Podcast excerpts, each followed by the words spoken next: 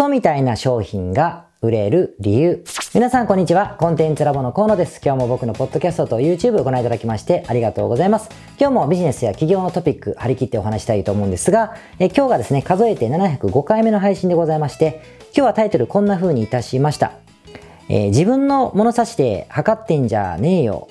ということでございましてですね、まあそんな話をしたいんですが、まあ、今日はあの商品の価値観についての話なんですね。まあ、その前にちょっと導入のお話をしたいと思うんですが、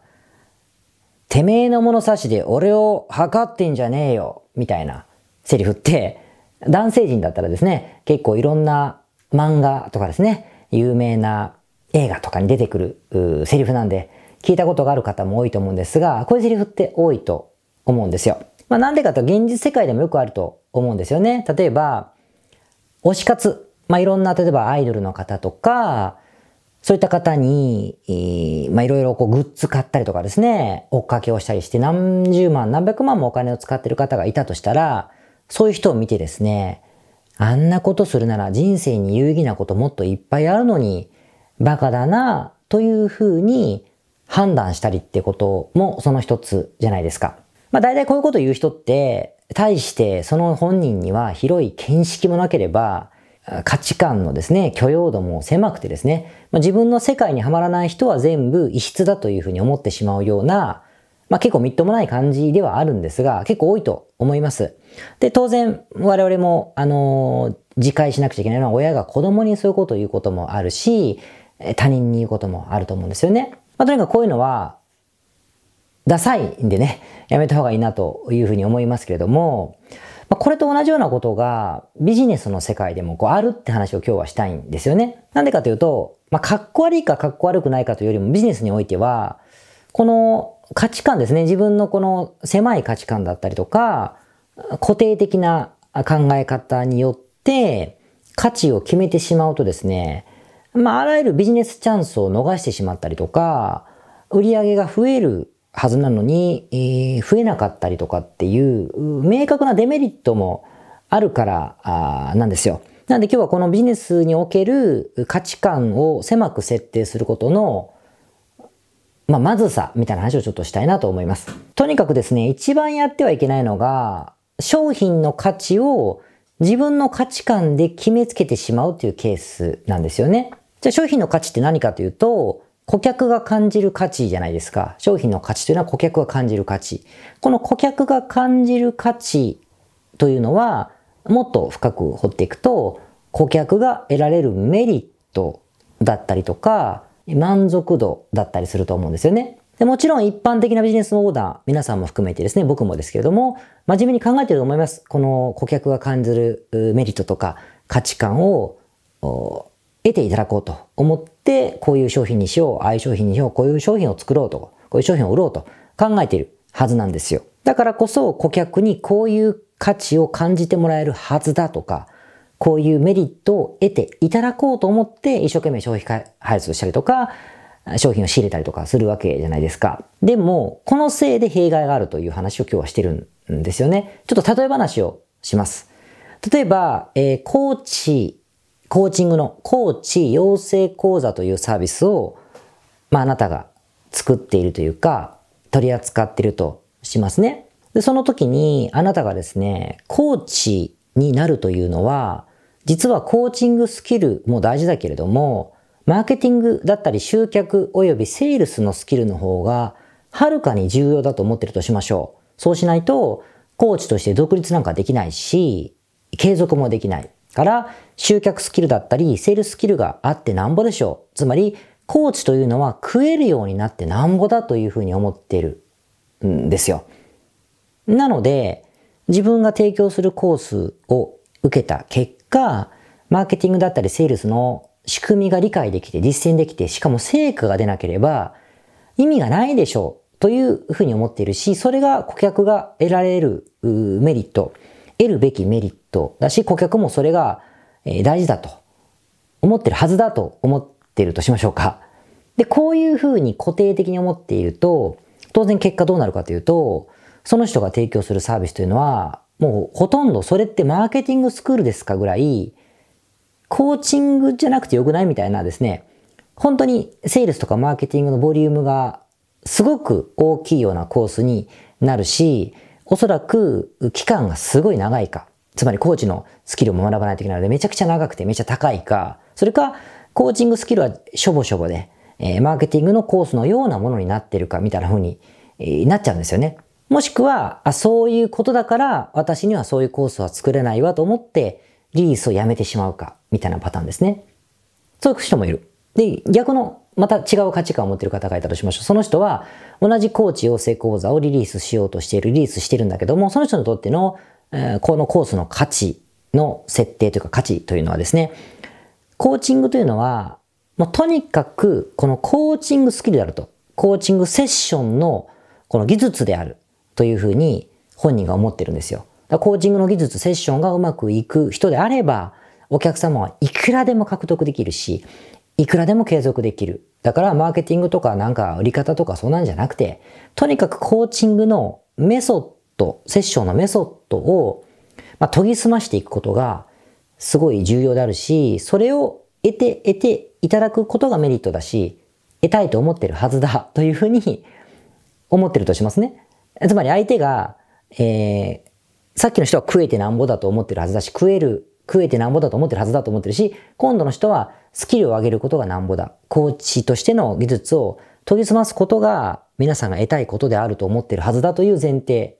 なんですよね。で、こうなると、じゃあどういうコースになるかというと、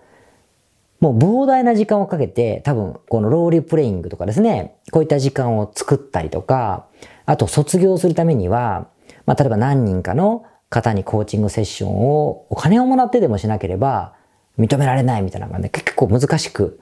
なるわけで、そうすると当然高くなるだろうし、期間も長くなるし、途中で私には無理だと思って脱落する人とか、塩漬けになる人も出てくると思うんですよ。もしくはそんなこと私には無理だわと思ってリリースしないかってことに、なるじゃないですか。で、この二つって間違ってませんよね、二人とも。間違ってない。そういう差別化というかそういうノリなのねっていうことで、まあ終わればいいんですけども、まあそれだと今日の話が終わらないので、えー、ちょっと深掘りすると、まあこれ気づいてると思いますけど、こういう極端な価値観設定をしてしまうと、当然集客にはめちゃくちゃ苦労をします。なので、まずスケールしませんね。ビジネスがスケールしませんし、あの、ご本人にとっても、まあ、継続するモチベーションが維持しにくくて途中でやめてしまうことが大いに起こるので、ビジネス的な側面で言うとあんまりいいことじゃないんですよ。正しいか正しくないかというと正しくないわけないんだけど、ビジネス的な側面で言うと、良いことではないんですよね。で、なんでこれがじゃあ起こるかというと、まあいいんですよ。正しいか正しくないかの議論じゃないんだけれども、なんかお客さんが得るべき価値観をあなたが勝手に決めていませんかってことが一番の問題なんですよ。相手もそう思ってるはずだとか、相手もそう思えんっていうのが結構出ちゃってるんですよね。コーチになりたい人は、コーチとして独立したいはずだ。だから独立できないようなものは無意味であるという価値観だったりとか、コーチになりたい人はスキルもしくはメソッドを研ぎ澄ましたいはずだ。なので、そのスキル、メソッドが究極までね、いかないものというのは、コースとしてとかコーチングって名乗ってる意味ないよねみたいな、まあ、決めつけが あるわけじゃないですか。すごいけど間違ってはないですよ。でも決めつけてる。狭いですよね。例えば、読書だったりとか、自己啓発に対して時間とお金を使う人は正解だけれども、K-POP アイドルに何十万も毎月使うような人はバカであるというのと同じ理屈のことをこれ言ってるんですよね。言ってるんです。で、当然のごとく、このコーチになりたい人のじゃあ価値観っていうのは、そういう決めつけでいいのかっていうと、そんなことはなくてですね、コーチになりたいなと思って、高額のお金を払ってコースに申し込む人、高額なお金を払ってコースの申し込む人の中の、その本人が感じたい価値観とか感じる価値観っていうのは、やっぱりね、10人十色ですよ。10人いれば10通りあるし、100人いれば100通りあるんですよね。例えば、もう簡単に言うと、学ぶだけが好きな人なんだったら宅建も持ってるし、 TOEIC も800点台まで頑張ってるし、そしてコーチングも勉強してるみたいな人だっていますよ。勉強することが好きな人もいるし、あとは、えっと、コーチを名乗ってもう仕事をしてるんだけど、名乗るために何かの講座を受けたという、まあ自信が欲しいだけの人もいるかもしれませんね。で中身はあんま関係ないですよ。その人にとっては。とか、あとは集客とかを本気でする気が最初からない人。だって、バリバリのビジネスマンとかビジネス社長でも集客ちゃんとやらない人がいるぐらいですからね、えー、コーチの養成講座を受けるからといって、集客そのものなんていうのはもうしなくていい。するぐらいだったらお客さんいなくていいと思ってる人もいるかもしれませんね。で、あと、いずれ独立できればいいとは思ってますというふうに言われれば言うんですよ。言うんですけれども、それはいろんな人、もしくは自分に対する言い訳というか、その意味をつけときたいだけであって、ふわっとしてて、別に独立しなければいけないとか、独立しなければそのコーチ養成講座に払ったお金が無意味だと思ってるかというと、全くそんなことはない人もいると思うんですね。まあこれ全部事実ですよ。いる、いるんです。あとはまあ感覚的なの、あ、やりたい目やりたいって思ってるだけの人もいると思うんですね。まあとにかくいろいろなんですよ。で、これって、まあ非常にこう自己向上心がある人で、なおかつ合理主義な方にはですね、理解されにくいんですよね。で、僕もそういうタイプです。リアリストというか、意味、意味を結構ね、すぐ感じるタイプなので、僕も理解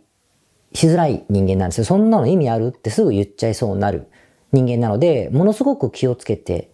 います。で、そうしないとですね、もうしつこいけれども、てめえの価値観で勝手にサービスの価値を決めるので、旗から見るとですね、なんつうんですかね、なんか狭いこと言ってんな、みたいな講座に実はなってるんですよ。これ本人は気づいてませんけどね。で、ここはすごく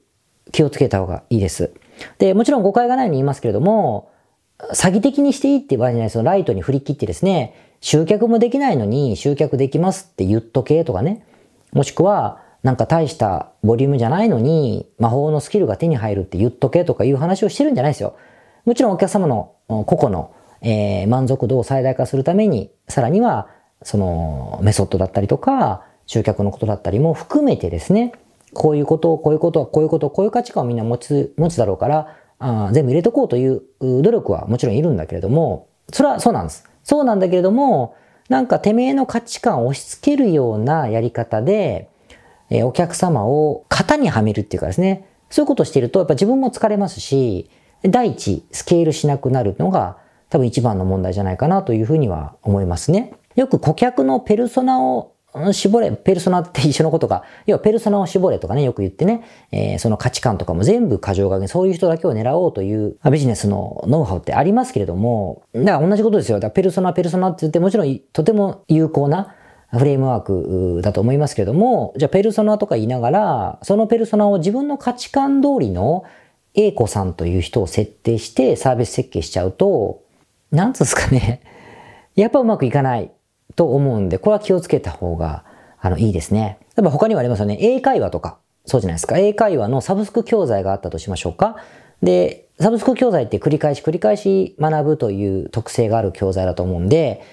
提供する人からすると繰り返し学んでもらったらこういう効果があると思って一生懸命設計しますよね。だけど、もちろんそういうふうにしといてほしいんです。しといてほしいんだけれども、それをガチガチにしちゃう。つまり、この繰り返し学べないやつは来るんじゃねえよとかね、やっちゃうと、ああいうのって、やっぱり繰り返し学ばなければいけないというプレッシャーがある方が、自分の英語学習のモチベーションが何十年にわたって切れないという効果を、実は、まああまり表面化しない価値として感じている人もたくさんいるんですよ。そうしないとスタディサプリなんかあんな売れる売れるわけないですからね。ということもあるんですよね。ここの許容度がいる。ということです。あとダイエットもそうじゃないですか。ダイエットの、例えばライズアップっていうサービスが日本ですごく一世を風靡しましたね。結果にコミットするっつって、20万、30万のお金を払って、トレーナーの方マンとマンツーマンで食事指導してもらって、筋トレして、すごく美しい体になるというサービスでね、ならなかったら返金みたいなことだったわけですよ。で、たくさんの方がそのようになったわけですけれども、まあ想像すればわかると思いますけど、あんな過激な食事制限をして、あそこまでハードに追い込んだ筋トレをした体って、もちろん維持はしばらくしますけれども、油断をすればですね、リバウンドがすごいわけですよ。当然、あの、日常生活を筋トレで染めてしまった人だったら維持できるはずだから、それは素晴らしいことだけど、そんな意志力がある人もいないのでね、えー、リバウンドも多いと聞きますよね。じゃあ、あんなのダメだよというのが、つまりてめえの価値観で決めるなって意味でございまして、いいんですよ。リバウンドしたから最悪だ、あんな金払わなきゃったらよかったってみんな思ってるわけないじゃないですか。リバウンドしたかもしれないけれども、あ、こういうことをすれば理想の体になるんだなという人生の一回だけの経験というのは、必ずその本人の自己肯定感を上げているし、えー、未来にまたやればいいやという、まあ潜在的な、こう、チャレンジ精神みたいなのが生まれるじゃないですか。安心感というかな。あると、そのお金を払ったことっていうのは、当然当時素敵な体になったことは当たり前の価値だったけれども、その後の自分の内面の変化っていうのためのお金としてはとても安いと思ってる方っていっぱいいると思うんですよね。だからその時にあんなリバウンドするじゃん。そんなダイエット法ダメやだよっていうふうに割り切るのはやはり、えー、非常に強量な価値観というかその世間の認識が狭いなというふうに思うんですよ。わか、わかりますかね？って感じないと、結構ね、もうガッチガチの、もうクソつまんない、もうあなたにとって最高の価値なのに、人から見ると、あー、なんじゃこらって欲しくないものになるってことが一番言いたいんですよね。そうすると、それが欲しい人っていうのはおのずと狭くなるから、スケールもしないので、かっこ悪いかかっこ悪いかというよりも、その物理的にもったいないなという話なんです。だから結構僕もそうですけど、皆さんもね、そういう価値観が固定化してる人とか、合理主義者の人とか、自分はメリットをしっかり享受しながらお金をしっかり頭よく使う人にとっては、あんな商品クソじゃんなんであんなん買うんだよと思うものっていっぱいあると思うんですけれども、そこにはね、そういう、てめえの価値観で決めちゃいけないという、まあ、バッファ、こう、ハンドルの遊びがあるんですよね、こう、幅が。なんでこれは理解しておくべきだというふうに僕は思います。別に価値観を曲げろとかね、あなたにとっての価値観を変えろとか言ってんじゃないですよ。そんなそれはいいじゃないですか、それで。解かればいい。けれども、てめえの商品まで決めつけてると結構しんどくねみたいなことですよ。だってユーザーが買うんですからね、商品ってね。ユーザー目線って僕そういうことだとあの思いますけどね。まあ、しつこいけど、かといってね、例えば、まあ、宗教みたいに、宗教がダメということはないですけども、億万長者宇宙にお祈りしたら億万長者なる億万長者講座講座が60万円ですみたいな。で、今あなた即即決できなければ億万長者になれませんとかって煽るようなもの。もちろんそれを信心深く60万払うことで金持ちになれるかもしれないという価値をメリットとして与えているといえばそれまでだけれども、そんな極端なことは言ってません。まあ、これはダメ、ダメっすよね。これはもう、100歩譲ってもちょっと僕は譲れませんけれども、まあでもね、そんな極端なこと言ってるわけじゃあのないので、えー、煽ってね、社交心を煽って、ないものをあるかのに見せるということを言ってるんじゃないですよ。それでも、信じるものは救われるって話をしてるわけじゃないので、そこは誤解なきようにいただければなと思っております。ということで、ちょっとわかりにくいかもしれませんけど、なので、あなたの価値観で、えー、が狭い場合があるから、それをユーザーの価値と思って決めつけずに、ユーザーの価値が多様である。その最大公約数はどこにあるのかというふうに考えて商品を作ってくれという話をしたかったんです。まあ、この商品設計はなかなか複雑なので、特に、あの、新しく目に見えないものを生み出す、特にオンラインコースとかね、そんなものをやられるようなケースの場合とか、コーチング、コンサルティング、何でもいいんだけど、このって難しいじゃないですか。なんで、これは、まあ、語るだけだとなかなか難しいところがあると思うので、気になる方は、あの、僕らに相談してください。コンサルティングだとね、その商品設計から僕らやるんですけど、結構大切に扱ってます、ここは。どういう価値観か、その、オーナーさんがね、どういう価値観を持ってて、でもユーザーはどういう、ここの交通整理をしないとね、結構この尖ったものになっちゃって、えー、良くないことがあるのでね、この微調整をよく僕もしますので、気になる方はね、あの、また、あの、相談いただければなというふうに思っております。それではまた。はい。それでは705回目の雑談でございます。今日はですね、えー、同じ本を何冊も買うという話をしたいと思ってまして、何のことはないんですが、ついこの間ですね、ある本を買ったんです。で、届いてですね、開いて、何ページか見て、あと思って、それ、あ、昔読んだって買った、読んだってか買ったってことを思い出しまして、同じのを2つ買っちゃったって話なんですよね。結構ありまありますか？読書家の方って結構ある気がするんですけど、僕は結構あるんですよ。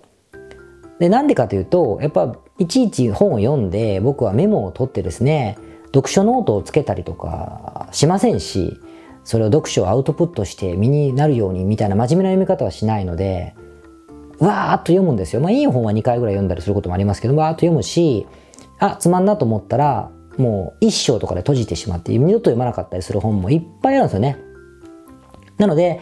まあ覚えてないといえば無理がないわけでございますが、結構読んじゃう。で、しかもこれね、同じようなテーマの本を仕事から読む本もある。僕本は好きですよ。本はもともと好きだし、たくさん探求心を満たすために読んだり、小説を読んだりすることもあるんですけども、でもやっぱ仕事から読まなければいけないと思う本もあるんですよ。チェックしとかないけないという本もあるから、そういうのは特に同じ本2冊買うようなケースが、まあある、あるんですよね。で、話変わるんですが、これね、まあしょうがないや、あるあるだからしょうがないやと思って笑ってお任せはいいわけですけれども、千何百円なもんですからね。なんですが、ちょっと危機感があって、なぜかというと、そういう1回読んだ本を2回買うっていうのはどういうことかというと、要は仕事柄自分がているというか知るべき分野、まあ僕だったらビジネスとかマーケティングとかでしょうけど、そういったものの本だからこそそういうことが起こるんですよね。でもこれ意外とあの新しい分野の本に挑戦している時っていうのは起こらないんですよ。だって数がまだ少ないので読んでる数が少ないので起こりにくくてですね。ちょことは最近またこの2回買ってしまった問題が起こったということはこう自分の探求心がちょっと枯れてるというかいうふうにも思ったんですよね。だから新しいのに挑戦してないな、みたいな。まあ、ちょっと仕事柄今年僕いろいろあったので、あの、今のマーケティングをもっと深掘り、縦に掘っていくような動きをしたから、結構同じような本を読んだんですけども、でもね、やっぱ探求心を満たすというところがちょっと抜けたなと思うので、この1年。なんで来年はまたね、ちょっと探求心を持ってですね、新しい分野の本を読みたいなと。まあ、だいぶ何年とか前に僕歴史にハマって、まあ、歴史はもともと好きでしたけど、歴史に関する本をすごい読んでる時とかはね、めちゃくちゃ面白かったし、それはもう新しい本の方が多いので、そんな 2, 2回本を買うこともなかったんですが、なんでそれが哲学なのか、科学なのか、何でしょうかね、物理なのか、うん、園芸なのか、筋肉的な話なのか、もう分かりませんよ。僕がそういう何を探求したいと思うかは。まあ、しかしながら、そういうのをね、ちょっと来年はまたやってですね、えー、横に横にまた広げる読書をですね、していきたいなと思います。僕はこういう場でわけわからんこと言い始めたらまたなんかこいつ違う分野の本読んでんなって思っていただければいいのかなというふうに思っております。それではまた次回お会いしましょう。皆さんこんにちは。コンテンツラボの河野と申します。この YouTube チャンネルをご覧いただきましてありがとうございます。え普段は在住の起業家の皆さんにインターネットを使ったビジネスのサポートをさせていただいております。これまでえ約3000人の方々のビジネスのサポートを行い、すべてのクライアントさんの売上総額は300億を超えているぐらいだと思います。えこのチャンネルではそんな経験をもとに、インターネットビジネス、もしくはインターネットを使った企業について、え詳しく役に立つ情報をお送りするように心がけております。海外においての事例もとても豊富に含んでいますので、日本の方にも適用できることがとても多いと思っております。ぜひチャンネル登録をして配信をご覧になってみてください。なぜ企業のノウハウを学んでも成果を出せないのか。もしかしてこれまであなたが学んだことのある企業のノウハウは次のようなものだったのではないでしょうか。このビジネスをやれ。得意なことを探せ。大量の情報から自分で選べ。そうなのです。なぜか押し付け。抽象的。多すぎてわけがわからない。この3つしか存在しません。本来企業のノウハウとはあなたに最適なものを簡単に選択できて手順も具体的であるべきです。今回はそんなスクールをご紹介します。今すぐ詳細をご覧ください。